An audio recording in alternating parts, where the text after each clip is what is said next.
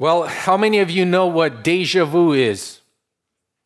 Deja vu. Deja vu comes, it's actually a French term that means already seen.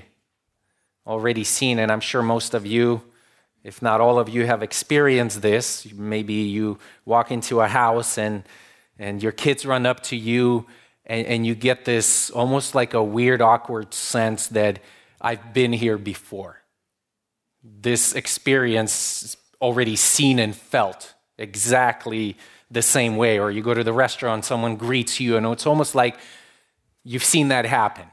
You've been here, right? It's a weird feeling that probably happened to, to most of us.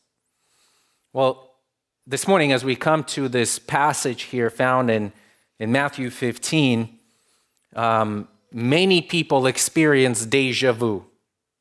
I want to invite you to turn to Matthew 15, verse 29, as we will look at these passages here or these verses in front of us. Um, and in particular, because uh, almost the order of the passage is similar, we've been there already.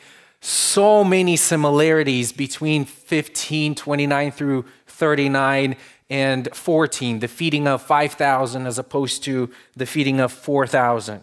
And we'll look at this passage this morning and we will see why it's here, why Matthew and Mark alone. Remember, I said that the feeding of 5,000, all gospel writers record that miracle, but it is Matthew and Mark alone who record the feeding of 4,000. And it's such close proximity also to one another. So, what is the Lord, right? Remember that scripture is inspired by God, it is God's word. And so, why would he compel Matthew to compile this account and put these two stories so close to one another? Remember, this gospel is written for the first or for the first century Jew, and primarily we have the benefit of uh, having God's word here. But as they read, what would they see here in these passages? Now, look with me at the beginning of 15, and, and as we make our way through. If you recall earlier passage, we've seen last week a, a woman, and not just any woman, a Gentile woman who received great mercy from Jesus Christ. And as readers, right, we, we sort of still hear the echoes of the words recorded in verse 27, her words, Yes, Lord, but even the dogs feed on the crumbs which fall from their master's table. And Matthew, as he continues his narrative, we see that Jesus continues to show great mercy not only to this woman, right, but to all who follow him. He reveals himself as a compassionate God, but not only the God of the Jews, but also God of Gentiles. We see in the first few verses that he heals all who come to him and they come to him with incurable diseases. And once again, he turns small little crumbs into a large feast for the people in a desolate place. And like the woman, the crowds, friends, they don't deserve any of this. But the Lord does it out of abundance of his compassion and mercy this passage here demonstrate that Jesus is not only the hope of Israel, as we've seen in the opening chapters of Matthew, but he is also the hope of the nations. He is our hope. And that's why many of us are here, right? This morning, is because Jesus is our hope for the Gentiles, which now fulfills what Matthew already said. If you flip with me back to Matthew 12, Matthew 12 here, Matthew quotes Isaiah 42. And look at verse 21. Look at verse 21. And in his name, the Gentiles will hope.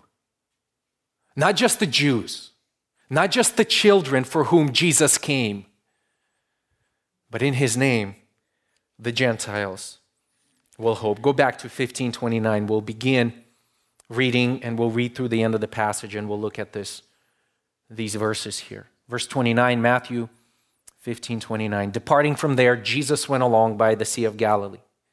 And having gone up on the mountain, he was sitting there. And large crowds came to him, bringing with them those who were lame, crippled, blind, mute, and many others. And they laid them down at his feet, and he healed them. So the crowd marveled as they saw the mute speaking, the crippled restored, and the lame walking, and the blind seeing. And they glorify the God of Israel.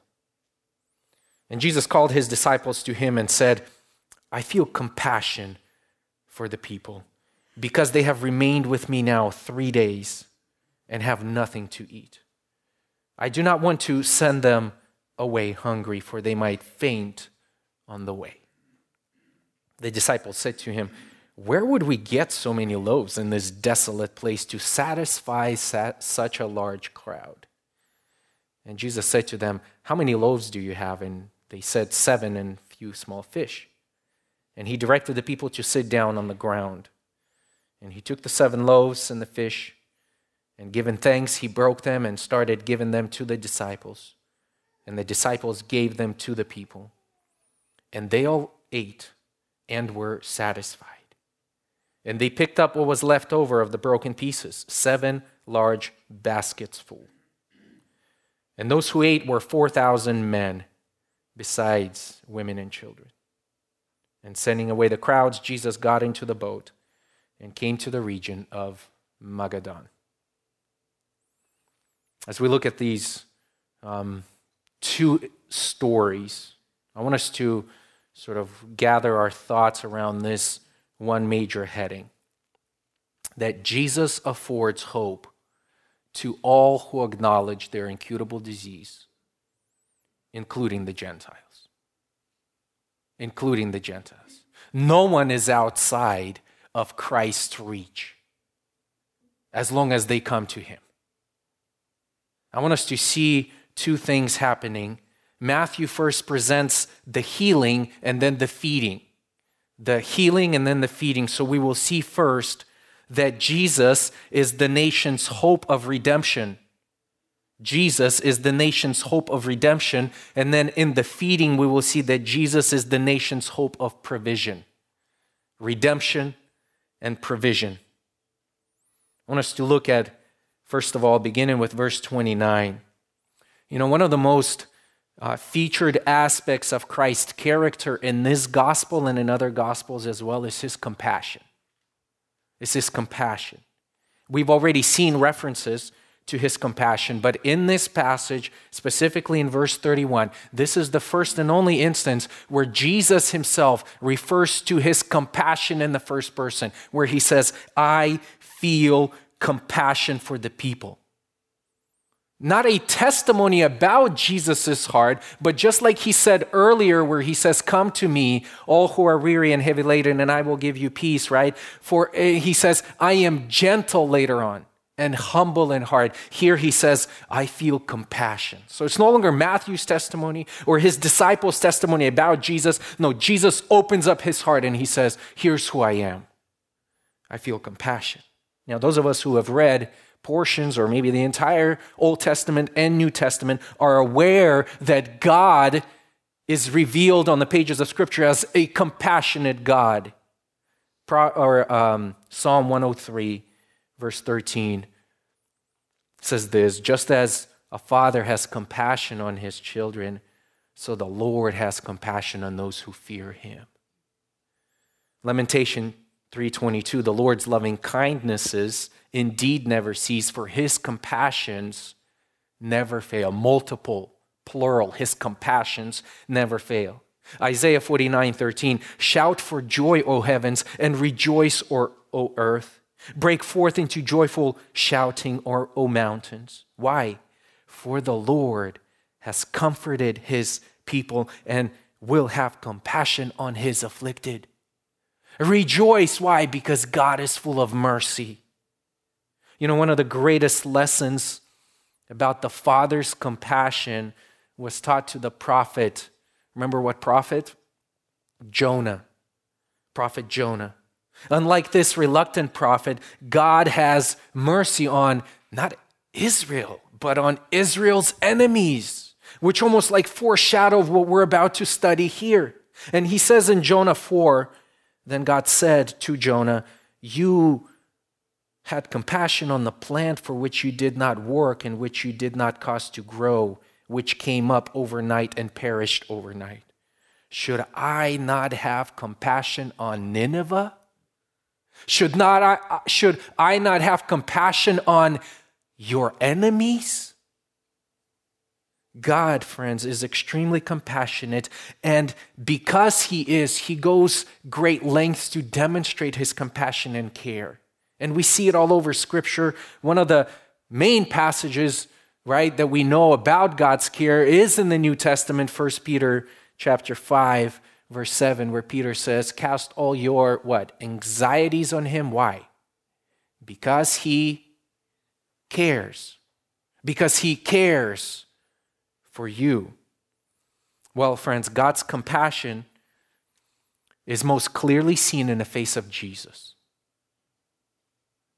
Get this God's compassion is most clearly seen in the face of Jesus. If you want to know what God is like, you look at Jesus, you study Him. Right? He who knows the Son knows the Father. That's what Jesus said. Look with me at Matthew chapter 9. Flip back a few chapters, and I want to highlight something for you as we will reach here back or forward into Matthew 15. We've already seen in Matthew 9, verse 13, where Jesus quotes from Hosea in, in addressing the Pharisees who are, again, they're in the same right, same mold. They're just challenging Jesus every step of the way. And Jesus quotes from Isaiah, and he says this I desire compassion and not sacrifice. I desire compassion. And then later on in the same chapter, in the same chapter, verse 36, Matthew then testifies about Jesus who desires compassion. That's not only something he desires, but he displays, verse 36, seeing the people, he felt compassion for them. He felt compassion for them. Now, who are the them? He felt compassion for them. Who? The people who are later in the same verse are described as, look with me at verse 36, distressed and dispirited like sheep without a shepherd. He felt compassion for these distressed and dispirited sheep. Who are the sheep? Well, later on, look at verse 10 or verse 6 of chapter 10. He says, rather go to the lost sheep of the house of Israel. So the sheep here are qualified as those who belong to the house of Israel. It's his own people. Jesus looks as his own nation and he feels for them. He is moved by their brokenness. They are wounded. They are torn by the effects of sin. They are inwardly devastated and are in hopeless condition. Later on, we studied in chapter 15, Jesus says they are hopeless because they have no shepherd. Their shepherds, their so called shepherds, are 15, 14, are blind guides. They have no hope. And so this shepherd, this true shepherd, good shepherd, he comes and he sees this devastation and he feels compassion. Look with me at 14, 14. Jesus is once again among the Jews and he has the same reaction. He feels compassion for them and he heals them. He sees a large crowd, he feels compassion, and he heals their sick. He restores his sheep. And later on, after restoring, he feeds them in 19 and 20. He feeds and restores. So there's this healing and feeding. Now, What's significant about chapter 15 in our section here as we get to it is that it's virtually identical to chapter 14. Right? Same thing. Healing first and then the feeding. In fact, there are so many similarities that some are skeptical about the fact that these two passages might be an account of two different events. They basically accuse of the gospel writers as getting the facts wrong. Remember, these, these stories were passed down verbally from one to the next. And so um, liberal scholars, they would look at these stories and like, nah, they, they, they can't be the, you know, two different events. 5,000, 4,000, what's the difference? Because of so many similarities here. But I can assure you that they are different because Jesus, later on we'll see in 16, Matthew 16, he assures us that they are different. But here's the main point of this passage here, 29 through 39. Jesus affords hope of redemption to all who acknowledge their incurable disease. He does not restrict his mercy to the Jews only, chapter 14. He does not restrict his mercy to a lone Gentile, chapter 15, verse 21 through 29. No, Jesus not only is willing to save one dog, he lets the whole pack into the house. Many Gentiles. The similarities here in these two passages, they're meant to illustrate something very profound. What Jesus came to do for his own children, he likewise does for the outsiders, the dogs. Jesus is not only the hope of Israel, he is also the hope of the nations. Look with me at verse 29. Departing from there. Departing from there. So Jesus leaves this region of Tyre and Sidon where he met this Canaanite woman, and he goes up on the mountain along the Sea of Galilee, we read. He went along by the Sea of Galilee, and having gone up on the mountain, he was sitting there. Now, we're not exactly sure, according to Matthew here, where this is, but Mark, in the parallel account, remember, Matthew and Mark, they write about the same uh, event here, the feeding of 4,000. Mark tells us in chapter 7, verse 31, that Jesus is actually doing his ministry in Decapolis. Decapolis is this region that is southeast of Sea of Galilee. So if you were to, I don't know, maybe you have a map in the back of your Bible. If you were to look at that map, you have Tyre, Sidon, and Jesus comes around. He goes around on the east side of Galilee down avoiding the Jewish area here on the western side, and he goes into another Gentile territory, southeast of Sea of Galilee. And he is there. This region, Decapolis, is made up of 10 cities. Deca is 10, Polis is city, so 10 cities, and they're predominantly Greek pagans, made up of Greek pagans who worship other gods, right? Idolatry and, and paganism very similar to Tyre and Sidon. There, in Tyre and Sidon, Jesus ministers to one Gentile. Here, he demonstrates and ministers to many. Why? Why is he ministering to many? Well, verse 32 tells us that he feels compassion for the people. Friends, these people here that he's ministering to, they're not the same. They're not part of God's covenant people. Yet we see Jesus' concern and his compassion, which spills over to the Gentiles. We read in, um, at the beginning, Oleg read in Ephesians, from Ephesians chapter 2, right? Those peoples, they had no promises, the Gentiles. They had no, they had no covenant. God wasn't obligated by his promises to them to fulfill those promises. No, they were complete outsiders. Yet Jesus demonstrated that the grace he came to give to his own people spills over to the Gentile. He goes over or up on the mountain, verse 29, and probably this position that's highlighted here, he was sitting there, which means he was teaching. That was a typical um, teaching position as someone would sit, it would be assumed that they were teaching, kind of like Matthew 5, right? He goes up on the mountain and he sits down and he teaches Sermon on the Mountain in the next three chapters. And as he teaches, large crowds are gathering and they're bringing their sick. And Matthew is very specific. He's not just saying, you know, they brought their sick and, and he healed them. No, what kind of sicknesses what were they suffering from? He is very specific lame, crippled, blind, mute, and, and many others. These people, they weren't just, you know, uh, had a stomach bug or a headache or, or, or something that, that can't be attested to. No, these were suffering from diseases and sicknesses that nobody else can cure. And that's the point. If anyone was going to cure them, it would be the Messiah that was promised to come to Israel. And notice what Jesus is doing. He's not asking these people, Are you a Jew? Can I see your birth certificate? Prove to me that you belong to my people. No, he's not asking this. Are you part of God's chosen people? He's not challenging them. He's not even doing what he did to the Gentile woman up north. Here he demonstrates that his mercy is unrestricted. He restores all. And these people know who Jesus is, and so they literally bring their sick and they cast them. They sort of throw them down at Jesus' feet. Heal them, Lord, because only you can.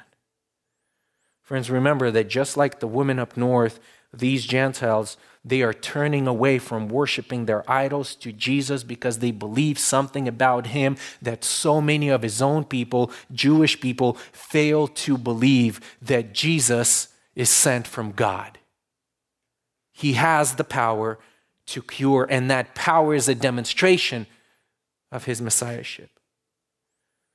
They, they, they marveled after they saw what Jesus did. And so here we see Verse 31 So the crowds, they marvel. And again, Matthew repeats what are they marveling at? The fact that this man, this Jesus, has the ability to restore the mute, the crippled, and the lame and the blind because they are speaking, they are restored, they are walking, they are seen. And look at their reaction. They glorify the God of Israel. They glorify God of Israel. And this is a very significant statement here, highlighting that these people, they are not the Jews, that they are Gentiles. Never in Scripture will you find in the New Testament, in the Gospels, right, of Jews where it says, and they glorified God of Israel. Like Jews glorify God of the Jews. No. The reason why it's specified here is because it's another nation, it's another type of person who's glorifying not their God, but God of Israel. They are outside, and yet they are brought in. You know, in the Old Testament, when, when we see this title used, the God of Israel, it often reminds us that God, in his love, has not only saved his people, but that he draws close to them. He, he, he belongs to them and they belong to them. One of the ways that God shows his closeness is that he takes their name. He takes their name. In other words, how many times do we read God of Abraham, Isaac, and Jacob? Why is that important? It displays God's desire to be close to his people. I belong to you and you belong to me. This is exactly what, what we do, right, when a couple gets married. One of the ways that this couple shows that they are so close is when the wife drops her name and takes the name of the husband. I belong to him. It's exactly the same thing. Israel belonged to God and God belonged to Israel. But here in this Gentile territory, folks who were not part of Israel, they glorified the God of Israel. An indication that these Gentiles are praising the God of Israel for the work that he is doing in the face of Christ. They realize that their God is no God their own little idols and gods. They're no gods. They have no power to do what this God is doing. And they also realize that the same blessing which their quote unquote enemies are experiencing is now extended to them. Friends, Jesus is the nation's hope of redemption and restoration. You know, some years later, after the death, resurrection, and and the ascension of Jesus Christ, Paul writes to the church in Thessalonica, and uh, this church was made up of many Gentiles. And he says this in 1 Thessalonians chapter 1 verse 9 and 10, for they themselves report about us what kind of a reception we had with you and how you turned to God from idols to serve a living and true God and to wait for his son from heaven whom he raised from the dead that is Jesus who rescues us from the wrath to come. Turned from idols to serve a living and true God. Why? Because Jesus says, I feel compassion for these people here. I want to demonstrate grace to them. Beloved, as we as we consider these Gentiles who are being mended and who are being restored physically, let us let us learn and I think be in some cases be reminded of this very valuable lesson that the one who healed those extreme bodily sicknesses, what he was showing here is that he is the only one who can heal our souls. Yes, he healed broken bones and limbs and body parts which were not functioning properly. But that was only meant to demonstrate that he has the power to restore the whole man. Whole man. This was an opportunity for him to display his power and to remind everyone that he alone has the ultimate power to overcome our ultimate problem. And of course, friends, as you and I know, our biggest problem is the problem of sin, which he is on the way to what? Dealing with. He's going to the cross. If this was, if physical healing was the goal, then this would have been enough, but that's not enough. He is going to restore man's relationship to the Father. Listen to what J.C. Ryle says. He gives us this warning. He says, Let us However, not forget that our souls are far more diseased than our bodies, and learn a lesson from the conduct of these people. Our souls are afflicted with a malady far more deep seated, far more complicated, far more hard to cure than any ailment that flesh is heir to. They're, in fact, plague stricken by sin. They must be healed and healed effectually or perish everlastingly.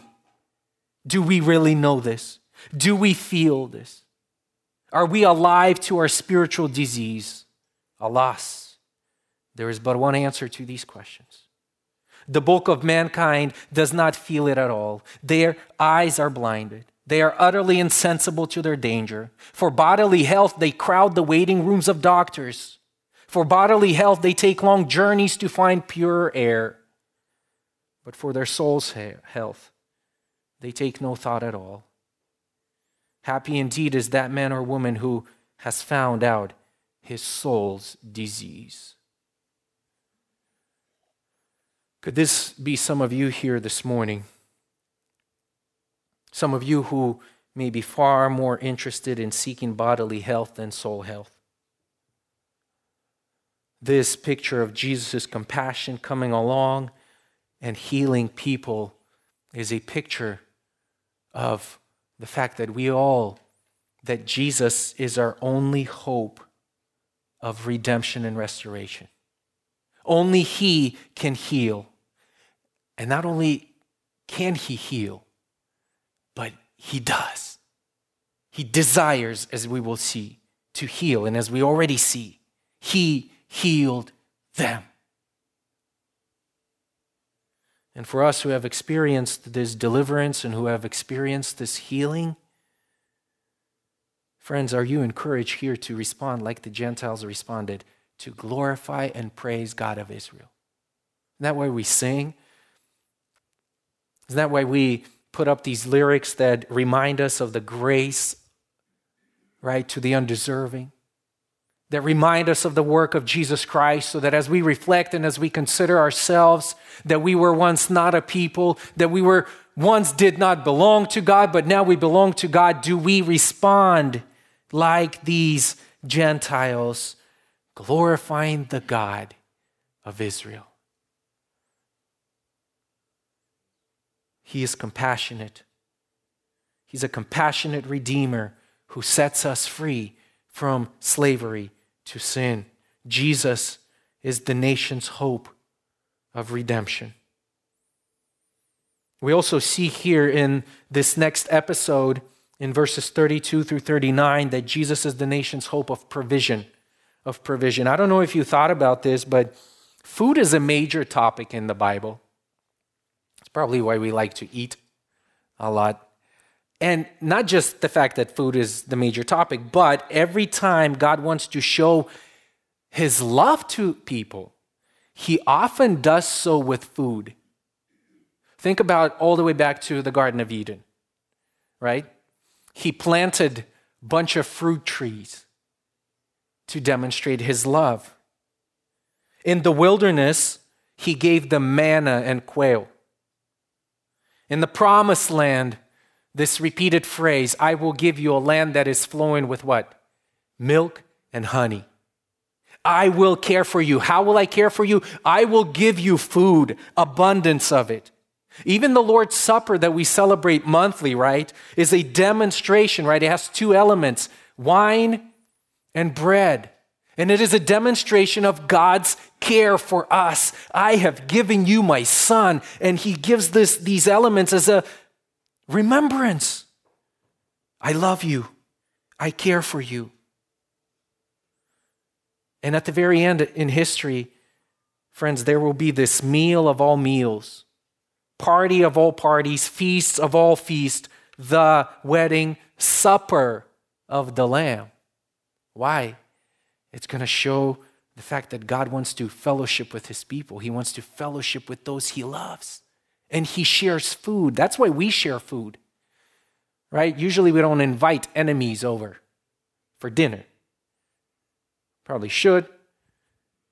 But we invite friends, hospitality, right? To show that, hey, there's something in common. We want to share love for one another. When we look at Christ's earthly ministry, friends, so much of it revolves around food, right? He dines with sinners and prostitutes. You don't ever see him dining with the Pharisees. Why? Because they have nothing in common. They reject Jesus Christ. Food. And here again, we see another feeding. All of these instances, they, they all sort of point slowly, progressively to this final feeding, this final banquet, right? That is anticipated, that Israel anticipated, of which we already read in Matthew on multiple times.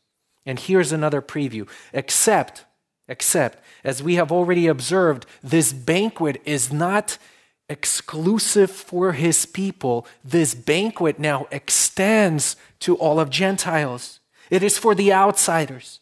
And get this, these crumbs, right? These crumbs that both Jesus and, and, and, and the woman um, illustrate here in the previous section, the, the, these crumbs, they are enough to feed anyone who comes to him. All of this shows that Jesus is the compassionate provider who wants to fellowship not just with his people, but with all the nations. Why? Because he is worthy of worship from all and everyone.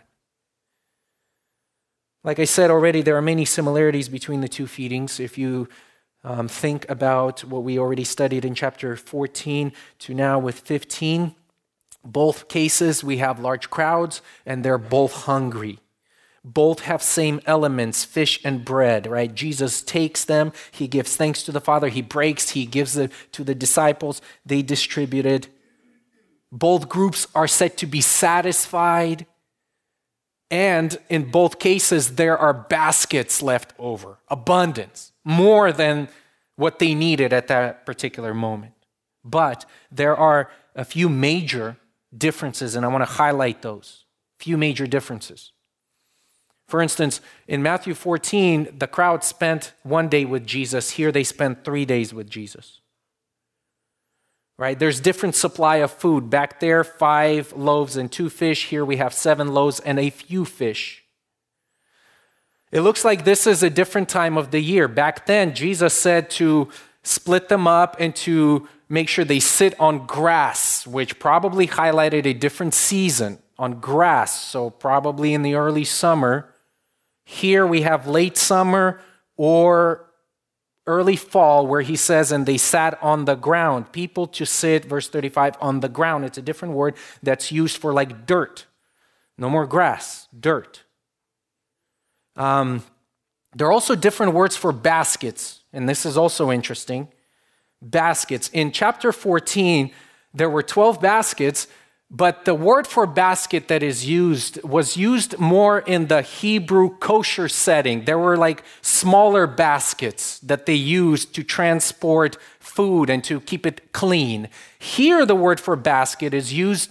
Um, that, that was used basically in this uh, Greek circulation. It's a big basket. Same word is used in Acts chapter 9 that, uh, where Paul escapes in the basket from the city. So big enough for Paul to fit in.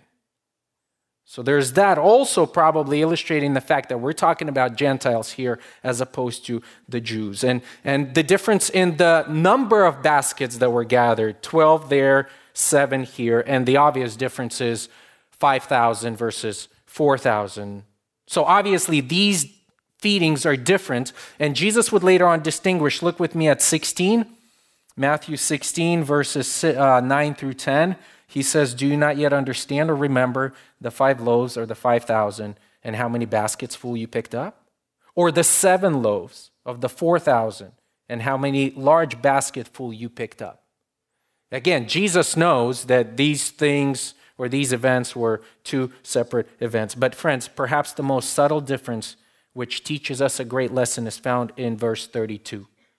It's found in verse 32. Remember in the earlier feeding of the Jews in chapter 14, it was the disciples who come to Jesus and said, Lord, people are hungry. You must let them go. Disciples come to Jesus. Now, Jesus is ministering to the Gentiles and seeing these hungry Gentiles. Do the disciples come to him? No. Jesus comes to the disciples to address them, and he says, I feel compassion for the people. Jesus comes to the disciples and he testifies to the disciples, I feel compassion. And the implication might be, we don't know for sure, but it could mean this why don't you? Do you not feel compassion for the people? But before we press too hard on these disciples, I just want us to, to remember something. Jesus himself told the disciples before, as he sent them out to minister, he says, Do not go in the way of the Gentiles. Remember, he said that in, in uh, chapter 10, verse 6. Do not go in the way of the Gentiles, but only go to the lost sheep of the house of Israel. Disciples right now, they're no, they're not, they're not among the Jews, they're among the Gentiles. Perhaps the disciples didn't even expect Jesus to perform a miracle like this for the Gentile crowd. This feast was reserved exclusively for the Jews especially after he reiterates to them just earlier on, just a few months before, that he was sent only to the lost house, to the lost sheep of the house of Israel in chapter 15, verse 24. So the feeding is not even on their radar. They're not even thinking about the fact that these guys are hungry and Jesus is about to feed them. Jesus came to feed the Jews. So, Jesus, friends, is the one who initiates this feeding because he is demonstrating to the Gentiles and his disciples that he is a compassionate provider for all the nations. And not only, as I said, does he have the ability to do it, but he has the desire to do it. And he says, I do not want to send them away hungry, for they might faint on the way. I want to demonstrate the same kind of care and compassion that I demonstrated earlier to another crowd. And it's almost like the disciples forgot what had happened earlier. Where do we get so many loaves? What do we do here? They ask. I mean, these disciples, they're a great picture of us, right? Because we are so much more like the disciples than we are like Jesus. John Calvin says, because daily a similar dullness creeps over us, we must be more careful never to let our minds be turned aside from reckoning the benefits of God. How many of us have seen Jesus do amazing work in our lives, in our relationships, in our trials, But the moment a new problem arises, a new trial comes up, we begin to doubt. We forget. We wonder if He can do it again. So we must be reminded again and again of God's power and willingness to provide for His people. And, and so we see that Jesus takes and he, he collects it all and he directs people to sit down again and he, he blesses what was brought to him and he breaks it and, and he gives it to his disciples again and again, same thing as before, in order to demonstrate one very important point that I'm about to give to them what I've given to my own people. And look at verse 37 and they all ate and were satisfied, exactly like the earlier group. He doesn't give them something less. He gives them exactly what he gave to the Jews.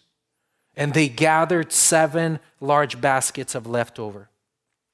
I don't want to make too, main, too much of the uh, you know, study of numbers, but as I mentioned before, 12 may have illustrated um, the fact that Jesus not only feeds this group of 5,000 or 15,000, however you want to count, with women and children, but there are enough baskets left to feed the entire Israel 12 baskets. Here we have number seven, and number seven here represents completeness in Scripture. It represents fullness. And so it might suggest that Israel is not the whole mission of Jesus.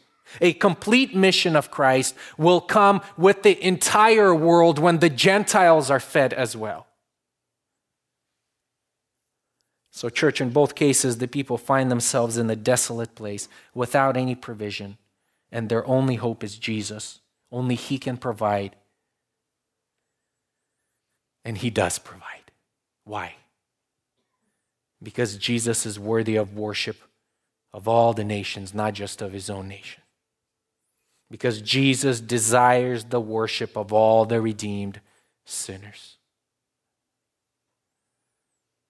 Jesus here begins to teach his disciples a very important lesson, which he will make clear in Matthew 28 19, where he says, Go and make disciples of all the nations. No longer do you go only to the lost sheep of the house of Israel, but you go to make disciples of all the nations. And they will need to be reminded of that again and again. Remember in Acts chapter 10, you have this vision of the unclean animals for Peter.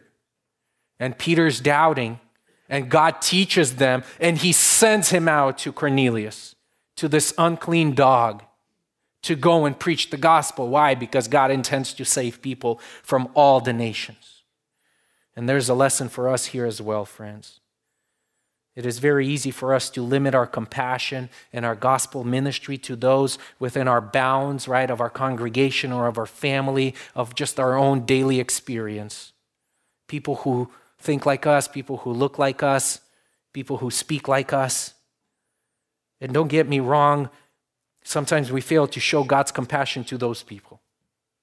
Husbands, we ought to be compassionate towards our wives, our children. We need to demonstrate this, and we can because of the love of Christ that's been poured out in us. But the lesson here is that Jesus is calling us to show his kind of compassion to those who we might be inclined to shun. As we worship this God of Israel, we are to be controlled by the love of Christ to have this kind of compassion to those that God places in our lives. Because God desires to dine with nations. Nations. He is their only hope. God wants to fellowship with them. And He uses His church right now, that's made up of every tongue, language, tribe, and nation, to spread His gospel far and wide, beginning with here. As we come to the end of our time, I just want to close with this. It is not an accident that Jesus' disciples, they got double dose of this lesson. That he is the only one who can overcome our real needs. Only Jesus can redeem. Only he can satisfy. Friends, more than any, more than all the benefits that Jesus gives, really the, the greatest benefit is, like I said, is having him Not just food, but food is meant to illustrate something that God wants to dine with sinners. He wants fellowship with us. He is not just our hope in troubles, He's not just the hope of the world, He is the personification of hope. Isn't that why He went around and He said, Why are you worried like you have me? Why are you worried about what you will eat? You have me. Why are you worried about the storm? Here I am. It is I. Do not fear. Why are you worried about drowning? I, am here. Just like Jesus did not send the crowds away empty hungry or empty or, or hungry, neither will he send away any of us, friends, who come to him, acknowledging our incurable disease and put our hope only in him. Because he did not only come to save his people, he came to save the nations. Let us pray. Father, we thank you and we praise you for this provision that we are here this morning. And it's a great testimony that these, this promise, your mission is being complete, where so many nations are represented, even in our small circle here. Languages, people who don't look the same, cultures that are clashing together. We come and we sing the same song of redemption, a new song about salvation. We thank you for that. We praise you. May we be inspired this morning to look forward and, and to consider how it is that you intend to use us to be compassionate, not only to those who are close to us, who we naturally cling to and are compelled to reach out to, but to those who are different because you intend to bless everyone. Help us, Lord, to just be armed with this passion to make much of Jesus Christ this week. We ask in his name. Amen.